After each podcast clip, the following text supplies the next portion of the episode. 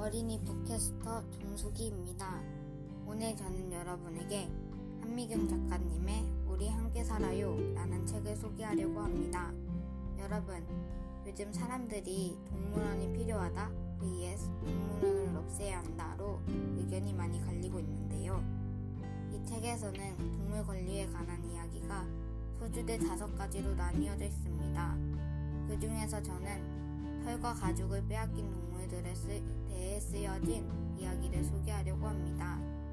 이야기 속 오리들은 좁디 좁은 철장에서 자라요.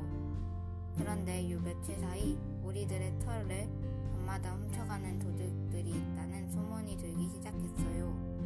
아니나 다를까 다음날 바로 옆방 오리들의 털이 모두 뽑혀 있었고 오리들은 덜덜 떨었어요. 이야기 속 이 도둑들이 바로 사람들이에요. 우리들의 입장으로 보니 저 또한 털을 뽑는 사람들이 무섭고 두렵네요.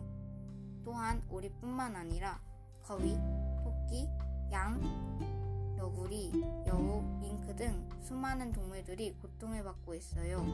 저는 이 책을 읽는 내내 마음이 너무 아팠어요. 나부터, 우리부터 동물을 보호하고 한 번 더 동물의 입장으로 생각해 보아요.